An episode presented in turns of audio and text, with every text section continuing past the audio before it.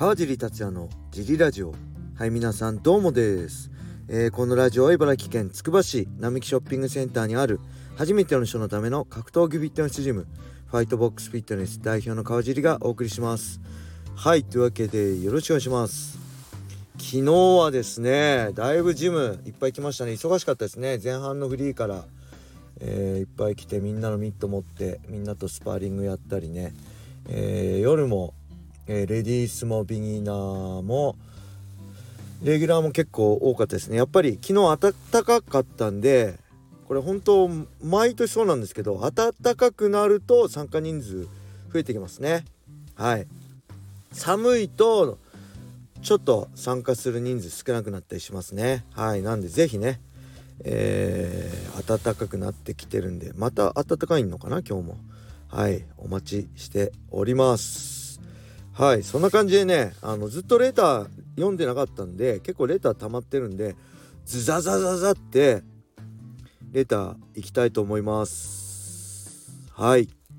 まずこれギフト付きレターですね。ありがとうございます。4年ほど前まで MMA をやっていましたがキックも柔術もガチでスパをすればいつか必ず怪我をします。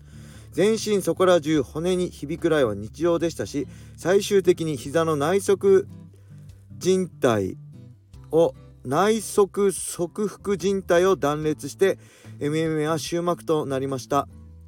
キックでもレスリングでもよガチめのスパをしないと決めるかそういう方針の自分かっこまさにファイトボックスのようなを選ぶのが良いと思います。ちなみに全ての怪我で個人的に一番痛かったのは骨折でも人体断裂でもなく何これ髄管？という太ももの座礁でした。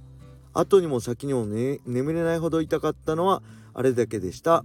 質問者さんが川地さんのジムのようないいジムを見つけて格闘技を楽しまれることを期待しています、えー、追伸。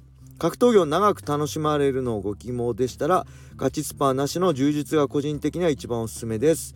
スイープやパスガードサブミッションを知ると MMA を見る目がガラッと変わるぐらい楽しいですし緩めでしたら怪我なく長く続けられるスポーツです。技が増える増えたり帯が上がるのがモチベーションにつながると思います。はいありがとうございます。これそうですね。あのー、どういうのをやったらいいですかってこと。でまあ全力でやればねあの怪我はありますよね。こう人を言葉悪いですけど傷つけるスポーツですか？ら殴ったり。ね蹴ったり決めたりと。怪我は仕方ないです。で僕はその怪我が本当に嫌なのでガチスパーもない、まあ、楽しくできるね格闘技のいいとこ取りみたいな。のをみんなに知ってほしくてこうやってやれば怪我もリスクね絶対ないわけじゃないですけど大きな怪我をするリスクを限りなく少なくして楽しく格闘技できますよっていうのを実現したるのがファイトボックスフィットネスですね。はい。でこれよく読めなかった太ももの座礁ってことであのねタケル選手のさ見ました？あの太もも紫色の。断裂？筋肉断裂って言ってました？やばくないですか？あれでよく立てますよね。びっくりしたんですけど僕。本当に。あれでさよく KO されなかったなってこの人相当ん。絶対こうボディとかローじゃ倒れないんだなと思って。もう命削ってますよね。やっぱり打たれて打ち返すスタイルだからそんな長くね続けられるファイトスタイルでもないので、えー、まあそういう意味でもね試合後のマイクもうこれ以上なんで追い込みませんでしたっけ？みたいな感じのが出たのかなと思いますね。まあこれからも続けてほしいですね。戦い方変えるのも一つのうん成長の仕方だと思うしそこからまた強くなったりすることもできるしね。はい。あのこれからも武尊選手楽しみですね。そしてえっ、ー、とね緩めの柔術スパーがいいとのことなんですけどこれ本当に緩めでできたらいいんですけど、まあ、これねまあ、柔術とかグラップリングってやっぱりね力いっぱい決めちゃう人とかいるんですよこれ。何回言っても治んない。T ブラッドのね時にもいたんですよ。普通僕らとか普通の人は相手がもう肘十字とか取って腕が伸びてたらそれ以上決めないですよね。グッて。タップしなくても。けどタップする前にグッて思いっきり肘をひねっちゃうし伸ばしちゃう人とかいたんですよ。だからね、まあ、まあうちはガチでやりませんって言ってるたら柔術のやっぱ魅力とか組み技の魅力ってやっぱしっかりガチでできるところでもあると思うんででだけどしっかり、えー、タップしなくても伸びたら離すとか全力で足関節とかね一発で人体怪我しちゃうんで決めに行かないとかそういう配慮ができればめちゃくちゃいいんですけどできない人が一定数いるのでその辺がちょっと怖いなって思いますね。はい。そういう人は本当やめさせるべきですよね。はい。えー、それではもう一個いきましょう。川地さんこんにちは。自分のおすすめ映画はリベリオンです。感情は争いの原因になるので持っちゃいけないという世界観で格闘技とガンアクションを合体したガンカタという格闘技で戦うとんでも映画なのですが当時ドハマりしました。バットマンの、えー、クリスチャン・ベイル主演で UNEXT にもありますのでよかったら見てください。はいありがとうございます。嬉しいです。これちゃんとレター残して後でちょっと見ます。ずっと見続けるかどうかわかんないですとりあえず見て面白そうだったら見続けるしあちょっと違うなと思ったら途中で見るのやめますね。で神田さんのラジオで教えてくれた8マイルもねエミネムでしたっけ？エミネム。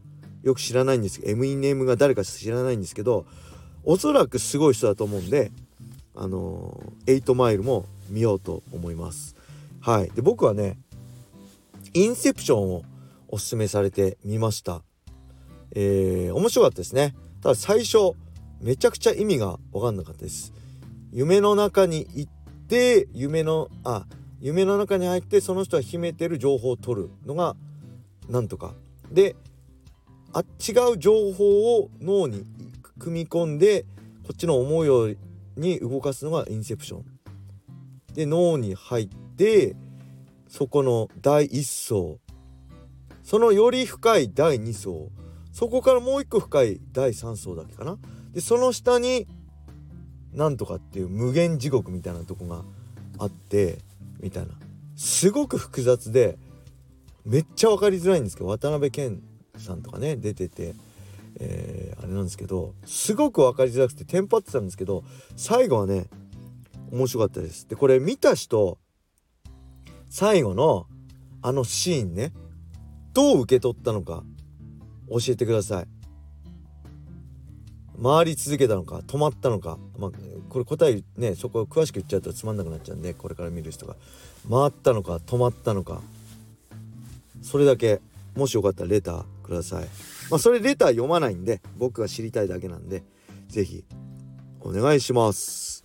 そんな感じでもう一ついきましょう。また来ました。カジー代表お疲れ様です。ケイシーです。あ、ケイシーさんです。一番好きな映画の話が出たので自分も話します。ぶっちぎりで一番好きな映画はミリーです。自閉症の男の子と隣同士になった女の子の物語でファンタジーな映画です。主人公のルーシー・ディーキンズがめちゃくちゃ可愛くていいです。最後のシーンも爽快で見てよかったって感じになります。古い映画ですがおすすめです。 RIZIN 神戸大会には行こうと思ってるので川尻さんが解説で来てくれるのを願ってます。はいありがとうございます。ケイシーさんまた来ました。映画嬉しいです。ミリーこれも見ています。最後まで見るか途中でやめるかは分かりません。保証できません。ただおすすめは見てみます。みんなのおすすめを教えてください。はい。そして来人神戸大会ね。3月23まだ分かんないですね、えー、僕は行きたいなと思ってます。ただちょっとね佐賀大会はあのー、僕行けないんでえー、あれですけどね神戸大会是非解説行きたいなと思ってます。もし会えたらね声かけてください。はいそんな感じで、えー、これでねレターがもうあと、うん、2個ですかね。なんでまあレターないとまた俺あのサボっちゃうんで是非皆さん何でもいいんで恋愛前来てくれた高校生だっけ？中学生だっけ？嬉しかったんでまあ恋愛の最も僕に向かないとされる恋愛相談のレターもお待ちしております。はいそれでは皆様良い夜をまったね。あ良い夜をは出張ジリラですね。これ朝なんで皆様良い一日をまったね。